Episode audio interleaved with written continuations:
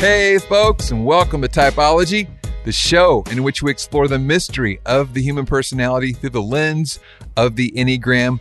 My name is Anthony Skinner, producer of the show. We're really happy to have you here with us today. We've got a guest, Darren Tyler. He's an Enneagram 5, really Enneagram savvy. Just got back with Darren and Ian and a few other guys from Wyoming fishing. I'm still wearing my camo from that trip. But listen, Darren is a fantastic person, an amazing human being. He leads Operation Freedom, where they're rescuing slaves from Southeast Asia. Last year, they freed 122 families. He is doing the work. So just super happy to have him on. He also is pastor of Conduit Church here in Franklin, Tennessee, just outside of Nashville. So Enneagram 5, Enneagram savvy, uses the Enneagram in his organization, building his team. Really smart guy, bright guy, and a fun guy at that, fun hang.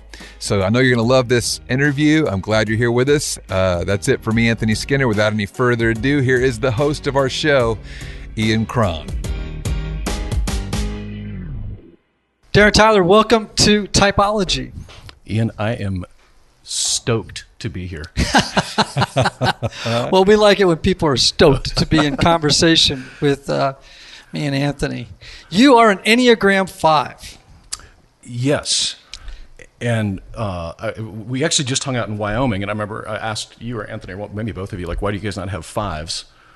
And you said something like, well, you guys never want to do it. You never. I'm like, oh, okay, that's fair. Touche. And here I am. Well, you know, 5s are hard to find for us, and they are typically hesitant about coming onto a show sometimes where they might be unprepared. You know what I mean? They may be put on the spot and not know an answer, where they have to be that checks out. Transparent with personal information about who they are and how their world works. So sometimes it takes a little convincing to get 5s on the show. And is it just me, or are there just not very many 5s? Like, I don't know what the statistical numbers are, but I have very rarely ever met, and more females, by the way, that I've met that are 5s than males with it. So you guys don't have like research on that? Is there no data somewhere that we can get that from? Oh, wouldn't you like to know? I kind of do. You know, Enneagram teachers speculate all the time about what numbers appear more or less in the population, but I don't put much stock in it, because how could we know? You know, how could we know? Well, you could if you ran the numbers. Like, if you, like, you know what I mean? If you cast a wide enough net and do the research, like, I feel like, maybe you, like, can I do this? Can I go to work on it and then report back? Yeah. You can. Go lock yourself in a basement and get to work on it. The last thing I need is another project to go down the 5 hole with. That's right. I'll say what's interesting is, because you just mentioned the 5 hole.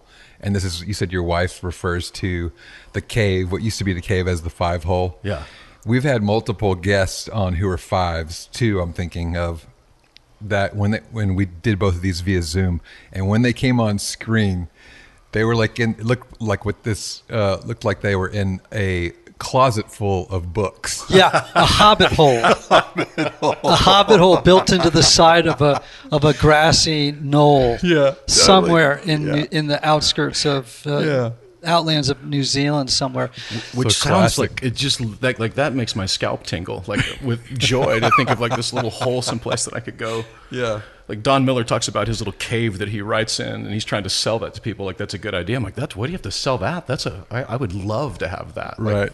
Like my dream right now. So we just got done building a new expansion of our facility, and I have an office now. I haven't had an office in years because people can find me. But my dream now, because I have this office, is that what if we put like a Home Depot shed? And this is a true story, like on the back of the property, and we just put a little like air conditioner in it like that, and I could just go back there and be in the cave. The codes will not approve it, so it doesn't really matter what I want. But I didn't know that wasn't normal, honestly. Yeah. Until I've really become more self-aware, and I realized that's just not how normal people go. But anyway, so 5s. Fives have their own caves with books. And yep. How many of them now are you guys coming across that? So that was me until, so I travel a lot. And now most of my library fits on a Kindle. For a while I was a snob, like you have to have paper, that whole right. thing. But I'm still that snob, so you know. But so feel me on this. You could carry your entire library in your backpack and it doesn't weigh anymore. So if you're like on 12-hour, 18-hour flights, you got your whole library. Because I've always got like 4 or 5 books going at the same time. So once I discovered that magic, I went Kindle and I never looked back with it. So like literally right now I've got 5, 3 of them are on Audible. But anyway. That's me, yeah. Yeah, I'm that way. So tell me a little bit about your Enneagram journey and how it was that you came to the conclusion you were a 5. Like why were you even interested in learning about the Enneagram? So I stumbled into it like a lot of 5s would. I stumbled into it a long time ago, but I just didn't tell anybody about it because I was just reading on it. And but then I began to realize as I was learning about people on my staff that were like, okay, I 100% know who this person is, but this book told me not to tell them who they are. But it helped me so much as I was navigating. You know, you guys said it in one of your podcasts that you're solving problems. As a leader, you're always solving problems, and the vast majority of them are personality problems. Yes. Mm-hmm. And so that was sort of the beginning. And then I brought in somebody here locally to go over that with us as a staff. And by that point, by the way, I still wasn't even sure that I was a 5, which is kind of embarrassing now because it could not have been more obvious. But as we were kind of going through the day, and at one point we're kind of like starting to land, and I'm over there, maybe, I don't know, maybe I'm a 7, you know, because I like to eat a lot, or, you know. And literally my staff was incredulous that I didn't know that I was a 5. Like they're over, like just hands up in the air waving, they're 5. And, but for like that, it's like when you're, the town I grew up in, we had this FM radio, so we had like one station you could get. It was the middle of nowhere in Nebraska, and you dial it in, it'd get just the right spot, you could get the radio. And that was what that moment felt like to me. Mm. We called it FM Hill. It was, you had to go up really high on this little hill and you could get the station out of Lincoln, Nebraska. Wow. But that day I was like, oh, I just got it in. And so that for me was simultaneously a very freeing moment and also a very, wow, I've got a lot of work to do moment. Mm. But man, it sure, it's helped me in my marriage. It's helped me with leadership, with my own team. Be able to communicate, but also to listen. So that's 7 years ago, maybe, mm-hmm. 8 years ago. Okay. And then your book came out. How many years ago did that come out? 5. I don't know if you guys get, like, do they keep track of who individually is buying all the books? Because we've given a lot of them away to our staff. So I feel like we should be like somewhere up there because it was actually the first one. And maybe that was why it was hard for me to talk about it, because the books I had read, they were super ethereal uh-huh. and hard to land on, but yours yeah. was like the first one I felt like I'd slide across the table to somebody mm-hmm. and help them. Mm-hmm. And so it's and I'll tell you this, it's been great. We work a lot in developing nations as well, and the understanding that these are not just American ideas, they're actually universal truths, that God creates a person a specific way with a specific gift. Mm-hmm. And so a good example, this one of the guys I work with in Haiti, his name is Jean-Marie, and he speaks, he looks like the old Spice Man. But when you're translating, you need him to speak very, you know, what I'm saying in the way I'm saying it. And in Haiti especially, so there's a lot of confrontation. So I would get him to, I'd say, tell him this. And he's like, no, I don't want to say that. I don't want to. When I learned later, oh, you're a 9. That's why. I've literally got the guy with the big booming voice, but inside as hard as a peacemaker. So I learned to not put that on him. Wow. To pressure him in that way. And get it, he translates for me all the time. But when it's time for confrontation, I got another guy, and he's an 8. Gerald LeFleur. That's amazing. And so he translates in those moments when you have to have a confrontation for me. And so across the board in leadership, across the board in my own life, it's actually been a huge gift. So, and thanks, because your book really was a big part of that. I know it's not like I'm blowing sunlight up your dress, but I mean it. Like, thank you. I never tire of appreciation. Well, then I got some more. I'll write some down. That would be great. So you said that you discovered as you learned about a 5 that you had work to do. What did you realize needed to be addressed in your life? So our mutual friend, I guess I'm using him again, Don Miller. said once, don't they have like a hard time landing on something? And that for me was like, oh, that's totally me. So, cause I'm completely comfortable having 100 ideas. And so if I'm leading a staff, and our staff is like 15 people, and they're kind of waiting for a decision to be made, and I'm completely comfortable for months spinning around these ideas because I feel safe up there, and when I don't have to make a decision. So I realized then there's a point where I have to be able to say, I actually have enough information, and there is no more information here. And that is usually a lot sooner than I think it is. So I had work to do there. I had work to do in my parenting, because my kids knew what I thought about everything, and they didn't know how I felt about anything. Wow. And the realization that, you know, as humans, we weren't really made to be head to head. You know, ideas are great, but we're actually designed to be heart to heart. That was a big realization for me. So I think if I were to have them grade me on a scorecard, I'm still I have a lot of work to do. I have a lot of room to grow there. Like for that, I mean, so that, like, Ian, I got you here. I mean, I have all these questions I've always wanted to ask you. Like a five. You know, a five comes in and suddenly they're interviewing me. Well, I got questions. Is that a skill that I can learn, like violin, to not go to my head first? Or is this just sort of my thorn in the flesh, the cross that I bear, that I will always have that, but at least as long as I'm aware of it. Like, what do you think that is? So we all have three centers of intelligence.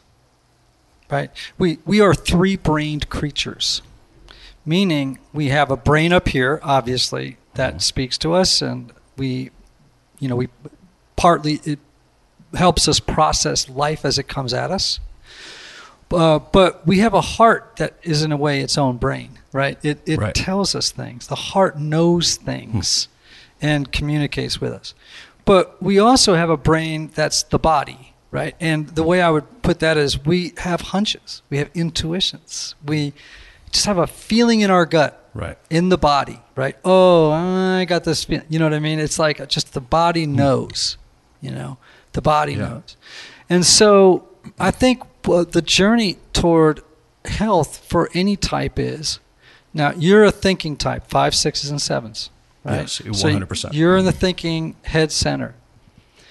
So you're here. And let's say your heart and your body centers are lower.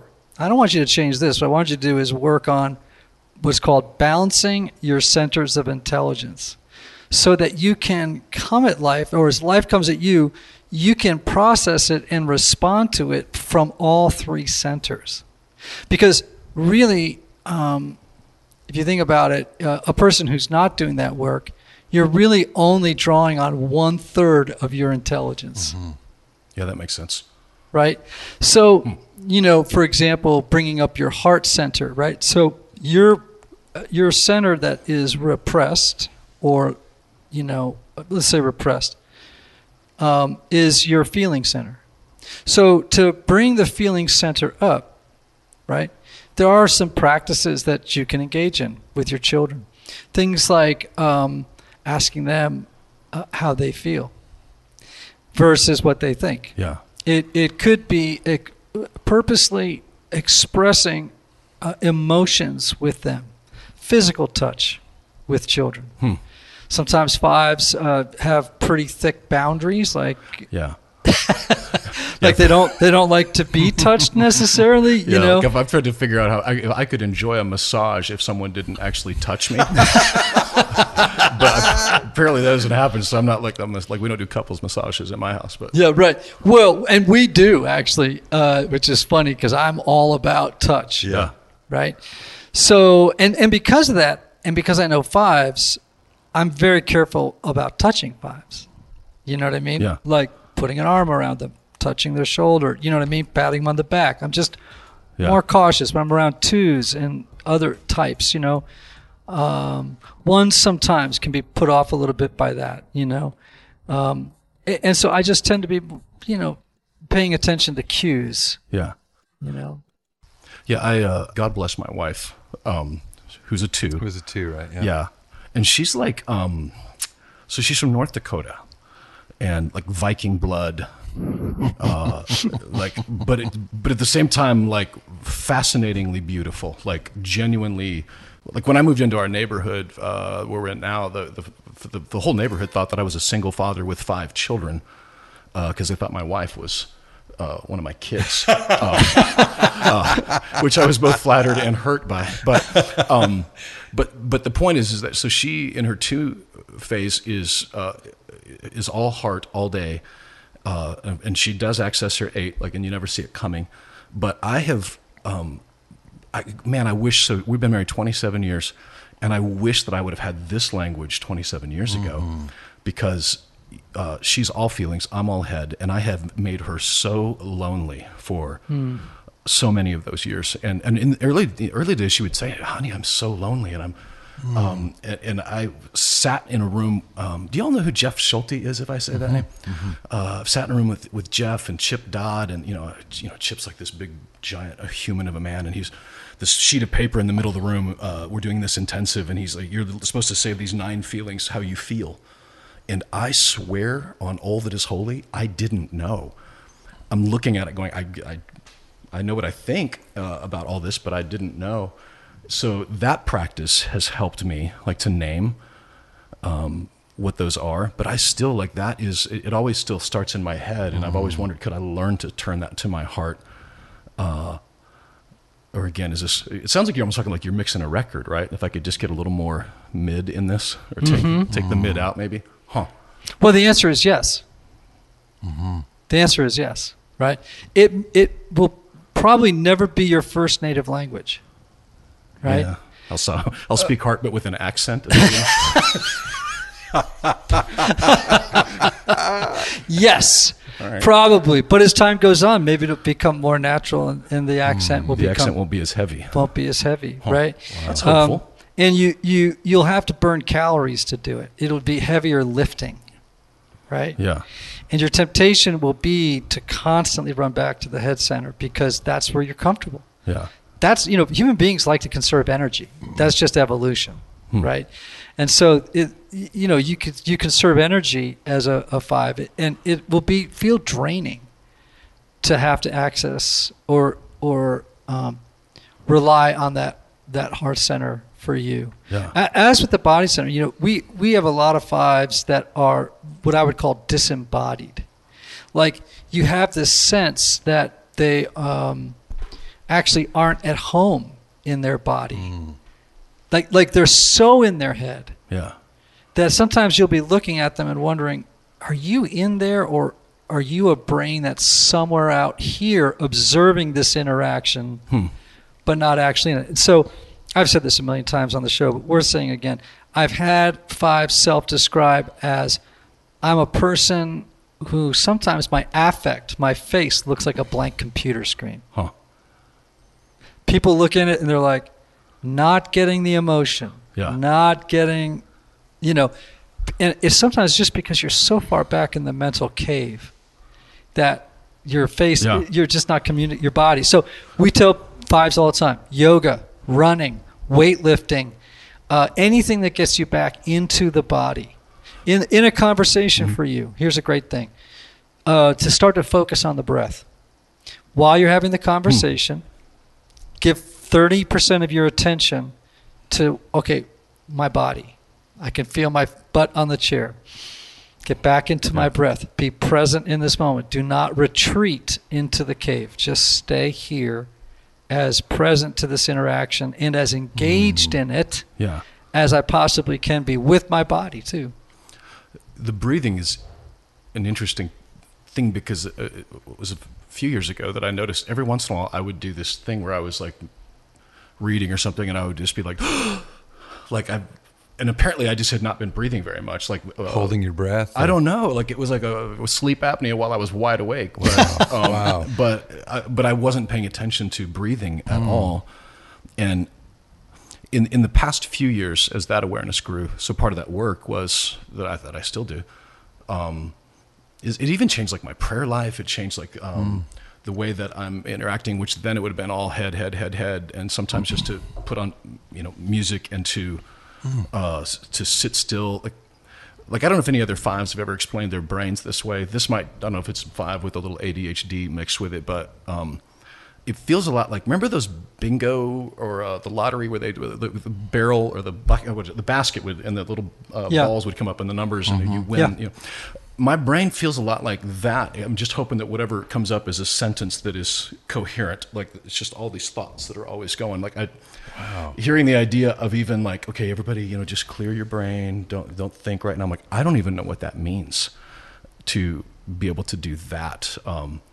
I heard somebody once describe, like, prayerful meditation doesn't mean don't think that, because obviously I just thought it, but it's more like acknowledge it. Like we were in the stream fishing, like just watching the water go by. So I'm not chasing it, but I'm also not, because I can't stop it. And that has helped a lot, as far as focusing in on just breathing and allowing my brain to quiet a little bit.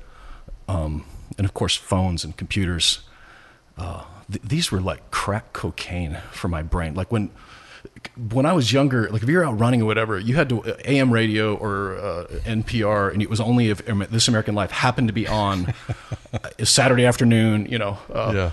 But when podcasts came out, I was like, this is heaven to me, because I can do them all, and I could do Radiolab, like a whole marathon of them, like on a plane. And but then I realized, though, part of that was me numbing as well. Like when I find myself chasing information, there's a point where I'm like, okay, I wonder if I'm numbing something right now. Is there something that my heart is telling me here? So the only language I have is I feel like if God created us in a certain way with certain gifts, then if there's an enemy that he would want to wound that gift in a way that would use it then as my weakness more than my strength. And so I've tried to pay attention, even in this last year when we were trapped inside, because I mean, I was just doom scrolling, man, on the internet, just trying to learn. And at some point I'm like, oh, I am like literally crushing my soul with information. I'm not any safer than I was an hour ago. Right. Wow. So I was limiting myself to, okay, during this hour of the day, I'm allowed to go do this, but then for the rest of the day, or I would bundle it, is what I called it. Like I can listen to this podcast, but only if I'm walking in the neighborhood. So I was getting like 15, 20,000 steps a day, to completely screwed up my plantar fascia, whatever that thing is in the bottom of your foot is. Because I was listening to a lot of information. I was like, but I have to keep walking. I was like punishing myself almost, like a masochist. Like I punish myself. I got to walk if I'm going to get this information in. That's really good, though. We've talked about that before, of limiting the five, limiting themselves to an hour of online internet activity a day, so you're not just consuming the information to numb out or whatever it might be. So tell me a little bit about your family of origin. Oh, yeah. Tell me a little bit about it.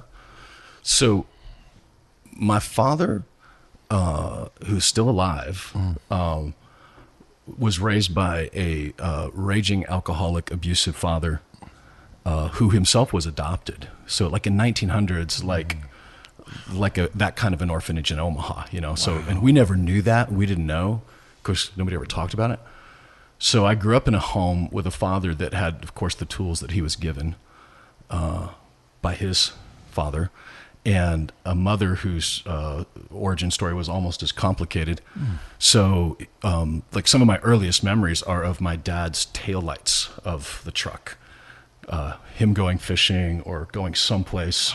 And he had this old Chevy. I wish I had it now, because it's probably worth a lot of money. At least the kids would think I was cool with it, but he would go without us. And so I remember that. And I remember a mom that was very afraid. She passed away about 15 years ago, but she lived in this constant state of fear. And now that I'm an adult, I'm like, oh, no wonder she was scared. My dad wasn't working. At one point, he was back before it was cool to for opioids. You know, he had gotten addicted to prescription pain meds in the 80s, and nobody knew what it was. So he was gone a good portion of my 8 to 11 years old, whether it's hospital or so. There was a lot of that, and a lot of medical crisis going on, and a lot of realizations for me that at that point in my life, there was a lot of stuff that if it was going to happen, that I was on my own, that I had to figure it out. And so whether that was lunch at school, or, you know, I have this scar on my knee to this day that is, I'd cut my leg open when I was like 5th grade with a machete, and it was it was pretty bad, but, you know, it was fifth grade. And so my dad had been sleeping. I went in to wake him up. And so he gets up and he sort of Band-Aids it back together and then goes back to sleep. And, you know, I ended up getting 15 stitches later that day when, like, I had bled out of the bandage. But that was, you know, at that point in my, like, I used to tell that story like it was funny. And I guess, again, it was Jeff Schulte. He's like, Darren, that's not a funny story. That's like effing sad, man. That's a sad story. And so, but the journey was that, a father that, he's so kind, and everybody loves my dad, and he just doesn't have the tools that, like, he had a cell phone for, I think he might be a five, to be quite honest, because he actually got a cell phone for about a week until he realized people could call him, and then he got rid of it. And so he still, you call him now, you got like an answering machine. It's not even a, not even a voicemail. It's like a machine with a tape on it still. But that was you know, it was the family we grew up in. We didn't have any money. We were super poor, you know, food stamps and government assistance. And when I was 18 years old, I got in my little just piece of junk Oldsmobile Buick, whatever car, and drove out of town like that night. Cause I don't know what I felt like I was running from something, or maybe I was running to something. I don't know.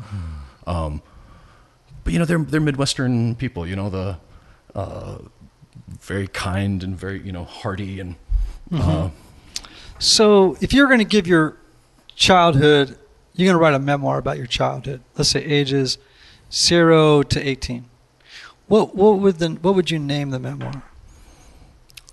I'm on my own. Okay. I'm on my own. So typically fives describe one of three, conditions that, or challenges they face as children. One would be that they had a parent that was smothering, right? So let's say a mom or a dad that just was psychologically crowding in, you know, like it was, you know, it could be a hovering parent, or it's just too... Like Bev on the Goldbergs? I guess. I don't know who that is, but I'll take it. But you know what I'm saying? Like just too much enmeshment. Okay. Right. Another one would be a parent that was too possessive, right, or controlling, right? Okay. And or they go the other side and would say that they experienced a great deal of abandonment. Yeah, that was us. We were free-ranged as children. Right. Wow. Right. We'll open the door in the morning, and we would, like chickens, make our way home. Right. I actually don't even know what we did for lunch now that I think about it. Maybe we just didn't eat lunch. But well, we would come home at night, and you know, most of us were alive, and so they seemed like that was successful. Now, remember that 5, 6, and 7s have real or perceived feelings of deficiency around safety, security, and certainty. Oh. Okay. Can you have all three of those? Yeah. Oh, absolutely. Yeah, right. I don't want to have to pick one. So it's, you know, your issue for 5, 6, and 7s is fear. 5s go in with the fear as a way to manage fear. 7s go out. Right.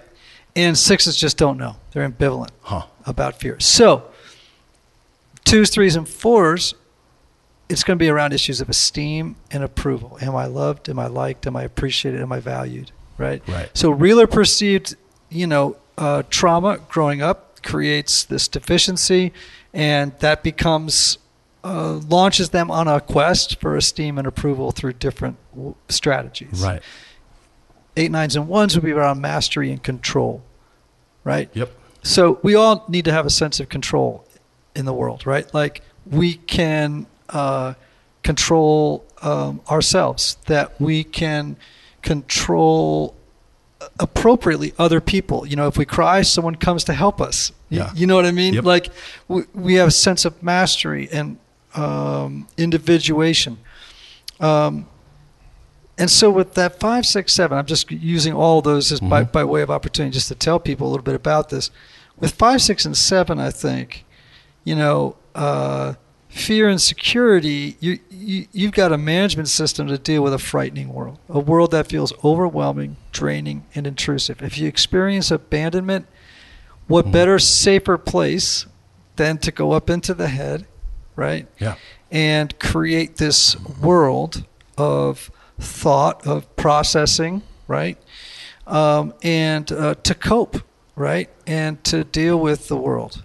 Yeah. And so I can hear that in your story. Yeah, the deficiency part defines. In my current world where I am now, I was in the music business for about 20 years, mm-hmm. and I had this sense that a safe business. Yeah. Sometimes fives can make the dumbest decisions, but I found myself in a world where I thought if they find out who I really am, they'll fire me.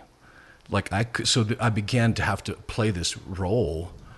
Because I'm thinking I'm like I don't mean this offensive because it's talking about myself, but I'm like a white trash kid with borderline hoarding, family members. And if they find that out, because I mean, at one point I was over here at an office off of West End Avenue at William Morris Agency, and my mother thought that they made cigarettes, and so we just... Mom, that's Philip Morris. And what do you do again? I make Terrytons. We're rolling fat ones, Mom. But I found myself, though, in the 90s, having what I later learned were panic attacks. Mm-hmm. But I didn't know what it was, and it's embarrassing, but the way I learned about it was Donny Osmond was talking about it on a show. I'd walk through the living room and the Osmonds were on, and he was talking about panic attacks. I'm like, oh, that's what happened to me. And then I didn't tell anybody because it was embarrassing. And I would just white knuckle my way through it. But I think that was what it was from, that deficiency, but me trying to overcompensate for it in a world that I didn't fit in. And it's followed me. I mean, I still... argue with my head all day long. If I'm standing in front of a group of people saying things, I'm looking out and I go, that guy went to Harvard and this guy has like an MDiv and I like dropped out of Bible college. Like the guy that's, so there's that. And I just came to this realization literally in the last year that a lot of the preparation that I had been doing was creating my own crisis almost, but it was in trying to impress those people that were sitting there so they wouldn't know that I'm deficient in these ways. And at some point, I mean, I literally, you're like, I've got pages and pages and pages and pages of notes, and I've got 30 minutes, so I know I can't use all of this stuff. But I would wait. I mean, I'm like Saturday night, I'm up there just busting it, trying to get it ready. And the realization now is I'm done. Like this morning, I'm done. No, I'm not done. I'll start on it tomorrow. But I would have been all day today, and then I would have made my wife extremely lonely tonight because she'd be talking to me, but she'd be talking through me because all I'm thinking about is what I got to say the next day. So I have been working on that. But that deficiency thing, I'm 50. I'm half of a century old.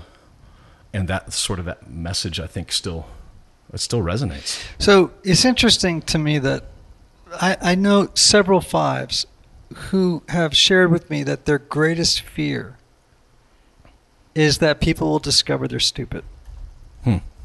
And I've heard this from very well-educated, very successful fives. Now, all human beings compare themselves to others, right? It's just we do that, right? If we overdo it, we tend to always end up on the feeling inferior, feeling lesser than.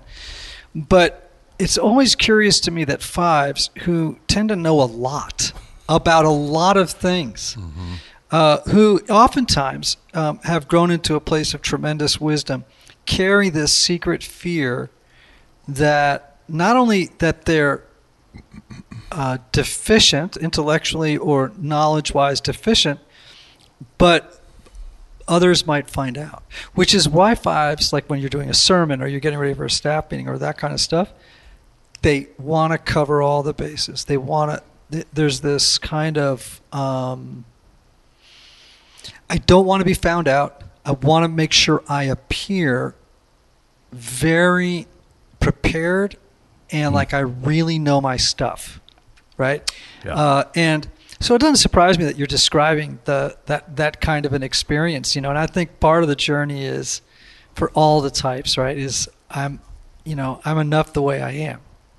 That's just the human condition. But I think with fives is a very common story. It was for me a journey of, so I didn't mean to start a church. I didn't mean to do what we're doing now. I had a friend in Haiti that needed help, and so we just started helping him, and that's about as much thought as we put into it. That was like 18 years ago. But a church grew up around it, and for the longest time, I've almost treated the church like it was an interruption of my work, because for me, and even that was not necessarily about my heart. That was a weird realization of like you must have a lot of compassion and a lot of empathy but I didn't. I was just really angry because it wasn't fair that 5-year-old in Haiti he didn't choose to be born. That's not his fault. And that was where the journey started for me. Mm-hmm. And so the church kind of grew up after that. And I realized later that it was almost like, because I don't know, like probably like you guys, I had a lot of opinions about how churches were and what was happening, and a little bit of God just saying, hey, put your money where your mouth is. Big shot. You can run your mouth about it. Why don't you, do something about it? And so the church itself grew out of that. And so I've since come to embrace, that's the whole point of saying this, I've come to embrace that I do have to say something thoughtful, that somebody's going to give up an hour and a half of their time on a Sunday, that they deserve me to be prepared. Like, I'm an Episcopalian. We aim for 50 minutes. 50 minutes. You ought to come our way, buddy. Yeah. What are you guys doing at Church of the City, Anthony? About 62 minutes? Is that like on the timer? Yeah, really. Well, and I have 30 minutes is my part. So, and by the way, every week we also give 10 minutes of that to telling the stories of what's happening. Like, we've been freeing slaves in Southeast Asia the last year. We freed almost 150 families. So we...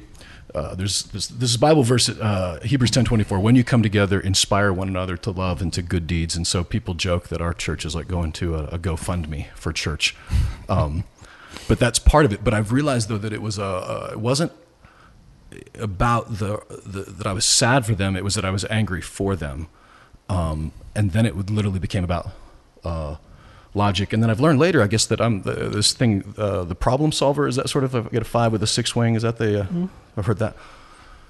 I spend a lot of time solving problems. I mean, the president of Haiti was assassinated 2 days ago. Mm-hmm. And so we've already been buying food. We've already been getting our ducks in a row. So if a crisis unfolds with it, Uganda's in a lockdown. We've been sending food over there.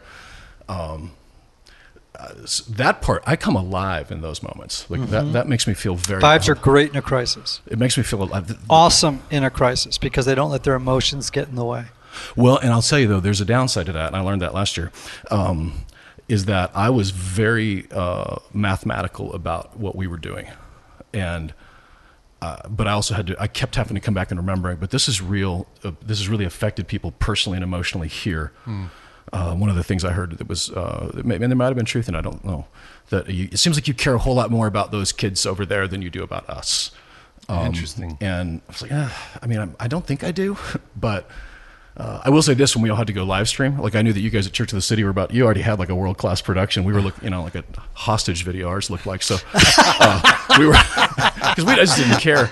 But I knew this though, that I needed heart in that. And my wife is not a front person. She's not a big fan of the microphone, but baby, I need you to sit by me, because these people need to know that somebody feels what's going on. And I'm not going to lead that way. Well, it's interesting too, because a second ago when you brought up the child in Haiti, it almost sounded emotional, like you. Yeah, it gets me.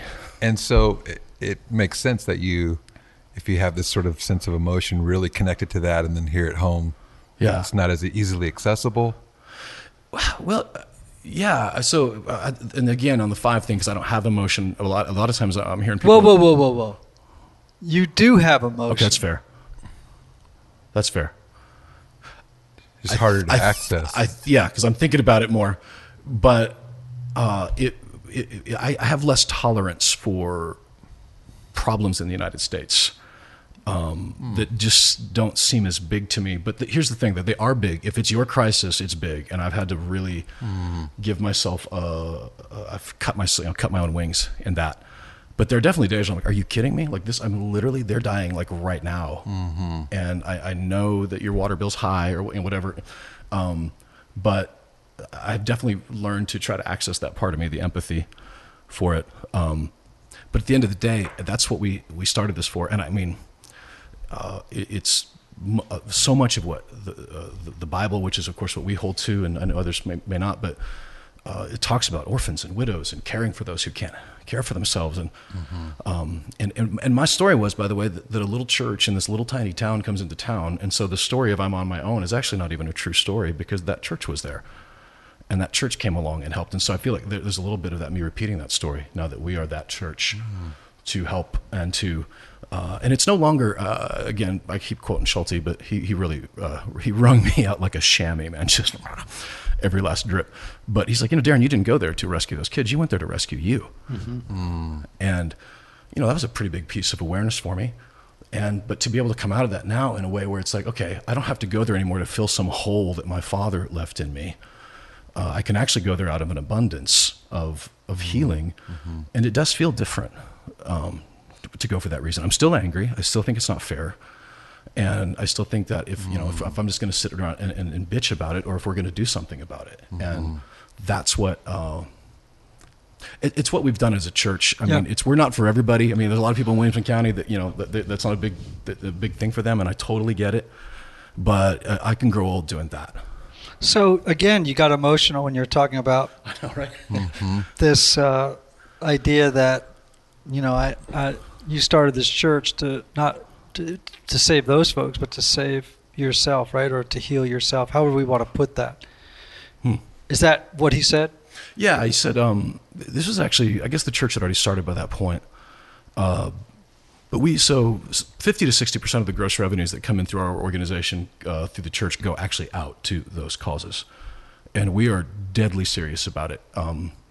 But yeah, it was, I think the church part of me that I had to grow up around was I had this vision of what a church was going to be and what, I mean, I would like people to, I would tell people on a plane, I'm a president of a nonprofit, or, you know, which is technically true. But I couldn't, I would choke on the words pastor, because it just didn't feel like what we were, what I was. But the realization, though, that actually was the design of what a church, I think I can make a biblical case for this, that the church was actually meant to be that. Like that church in Acts, that's what they were doing. So it's interesting. I asked you a question about feelings. Did you see that? I didn't even notice that. And we went down the rabbit hole of a good discourse. I'm not saying it full of good thoughts. You need to dial and mix it in, Anthony. Yeah. So I'm gonna circle back. Okay. What would you have to feel, do you think? What emotion? Well, let me put it this way. What emotion do you think you have organized your life around avoiding? Loneliness. That came up fast. Yeah. Tell me about that. The week that I sat with those guys looking at that stupid piece of paper all week long, at the end of the week they said, you know, there was one of these that you never said. Okay, this is Schulte and okay, the list of feelings. Yeah, okay. Sorry. There's one that you never said, and there's like these 9 feelings. It's anger and joy and I had no idea which one it was. And they're like, it's loneliness. And the reason is because that's what you feel the most. It's like that's your water as a fish that you're swimming in, so you don't even know it's there. And it's why it's so lonely to be with you. Which again, dialing in the radio, that's why my wife has been telling me, I'm so lonely when I'm with you. And me saying, look, I'm giving you everything I got. Like I literally have nothing else to give. I don't know what to do. Now I know what she needs. And when I think back, before I probably would have said anger. But realizing I think that's it, that there's a connection that I don't have, even to when I first floated the idea that we might have started a church to my wife, she laughed and said, you don't even like people. How could you be a pastor? I was like, okay, you're right. Never mind. I guess we're done here. But what that was, you know, the loneliness piece in me. So you can feel lonely in a crowd. Oh, still. Yeah. To this day. I didn't know that's what I felt. Right. Okay. So, let me throw another word at you, and you tell me if it's something that might also be in that suite of feelings that you may organize your life around avoiding. Grief. Yeah, when I think about it from, I mean, I guess we could probably go through each one of these one by one, but but for sure, like sadness in general felt like something I had to overcome, like it was in my way.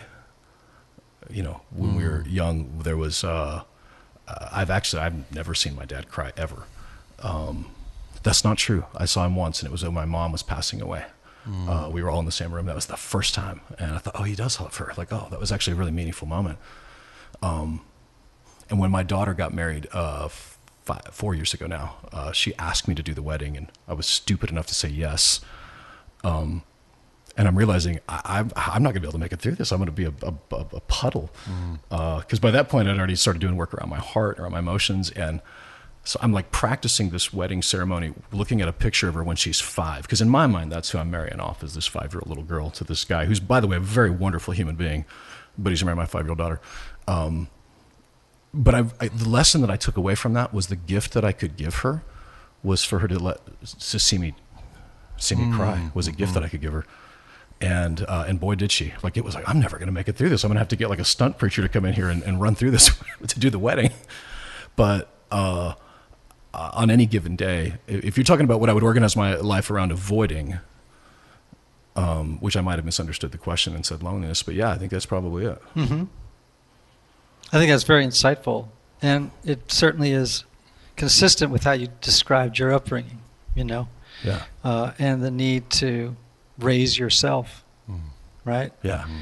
So, I mean, I think part of the journey for 5s, right, is fairly obvious, which is to come out of this small story about who they are and how the world works, that they've been telling themselves forever, that this world is a scary place. The only way I'm going to survive is if I retreat up into this, you know, mental fortress, and, you know, avoid anything that's going to drain my energy, particularly relationships. Conserving energy is going to be, because we live in a world that's characterized by scarcity, not by abundance. Mm-hmm. And into a story, a larger story, a better story, a truer story, that of a world that's abundant, where they have the resources to connect with other people, where relationships of the heart matter, and they're able to enter into them. Mm-hmm. You know, they've worked to enter into them. And also just to recognize that the divine, you know, has their back. I've told this story, but I never tire of telling it. In fact, I think it's our newsletter this week going out to our subscription members. It's have you read Houston Smith? Mm-mm. Oh, well, you've got to love yourself some Houston Smith. Okay, so Houston Smith was the preeminent world religion scholar in the world, still maybe considered that. His textbook was the seminal textbook for decades on world religions, okay? The ultimate 7, by the way. Huh. He would be a Buddhist for a decade, and then a Hindu for a decade, a Christian for a decade, you know what I mean? Like, each one sounded more fun the next time? Well, there's that, but also this incredible curiosity, right? Okay.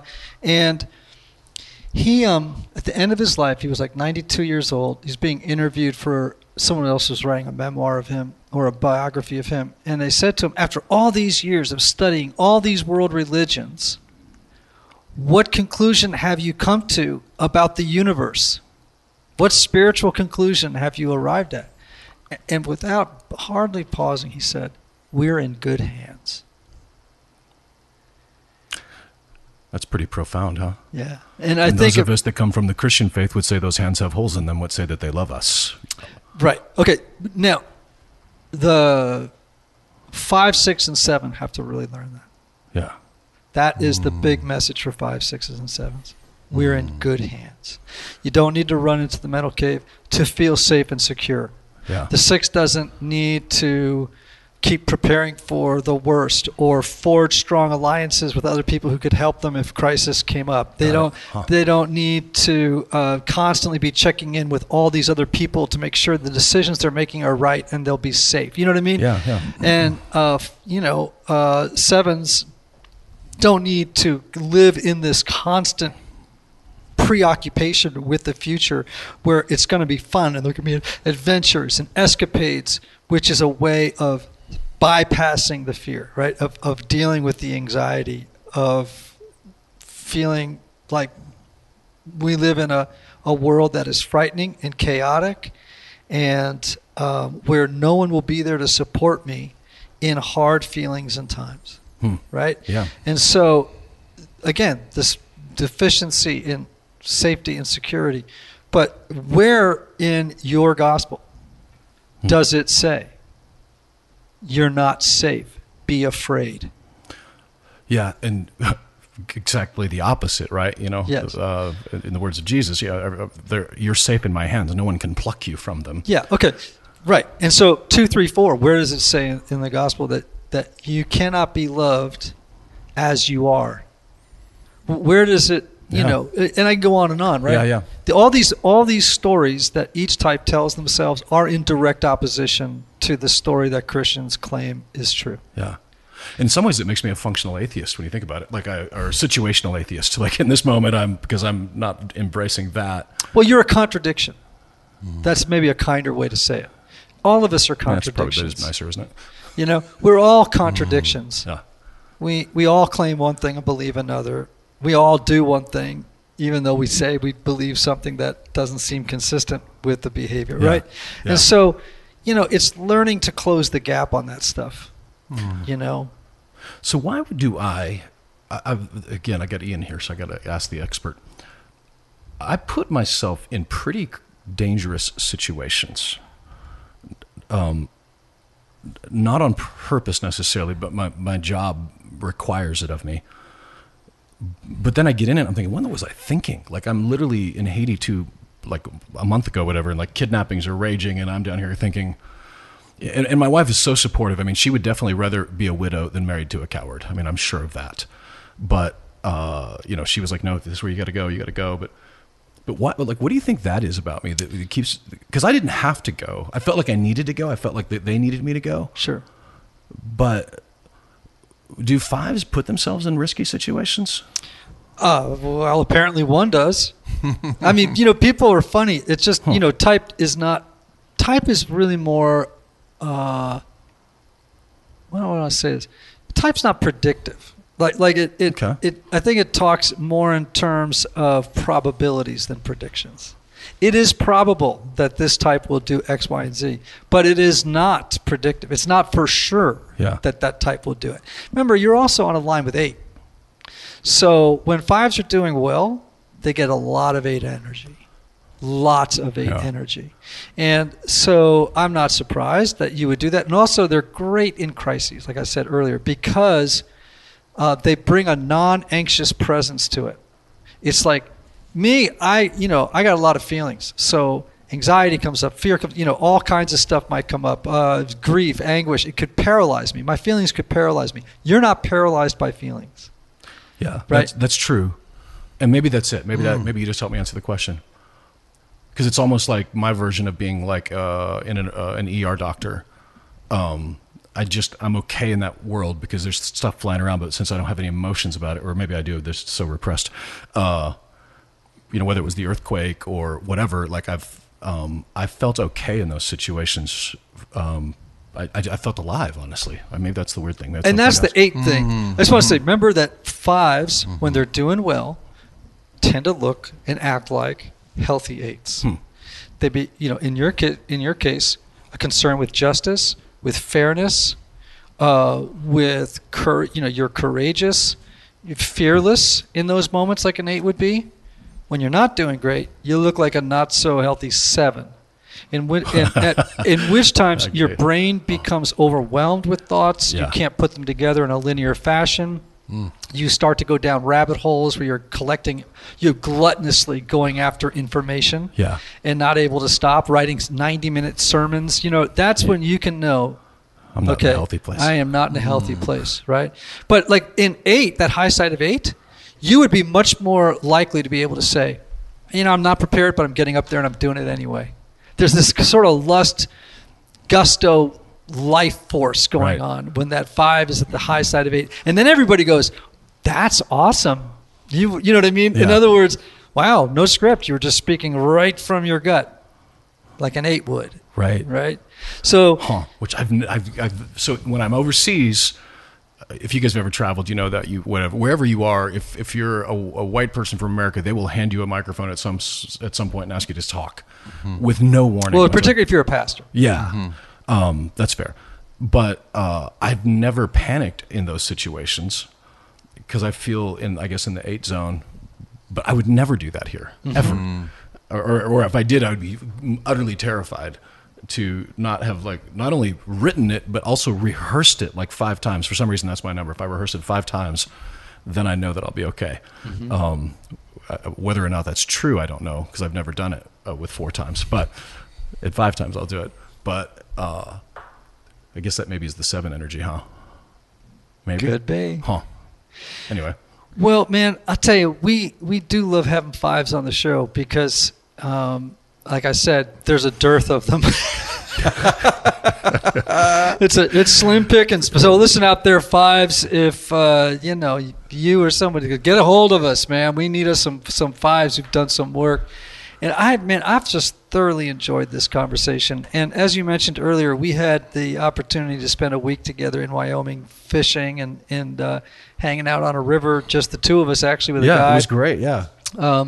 And talking Enneagram stuff at night. And man, just thank you for being part of the Typology family and being here today. Well, thank you, man. I enjoyed being there. I enjoyed watching you even interact with, I noticed this, the young guys that were there that were like the 20-year-olds that are just there making no money to serve whatever. And you were, everywhere I looked, there was Ian hanging out and investing in one of those young, whether it's songwriter or whatever. And anyway, I noticed that and I was very impressed with that. Hmm. And I know you made some super meaningful connections with lots, including me, but you really made some huge meaningful connections with those young people as well. Well, it was a good time, man. It really was. Even Anthony was there, and it was sort of. Yeah, right. Anthony was kind of working. Anthony had a lot of other stuff going on, man. Anthony's the only person I know who could be in the woods of Wyoming and mixing a record at the same time, right? Man. And here's the thing: it's going to sound really good. I'll bet my left arm. It'll sound great. It'll be great. Well, everybody, Typology listeners, don't forget, we love you. We are delighted that you are in our universe. And these words too, remember them. May you have love, may you have joy, may you have peace, may you have healing, may you have rest. Until next time.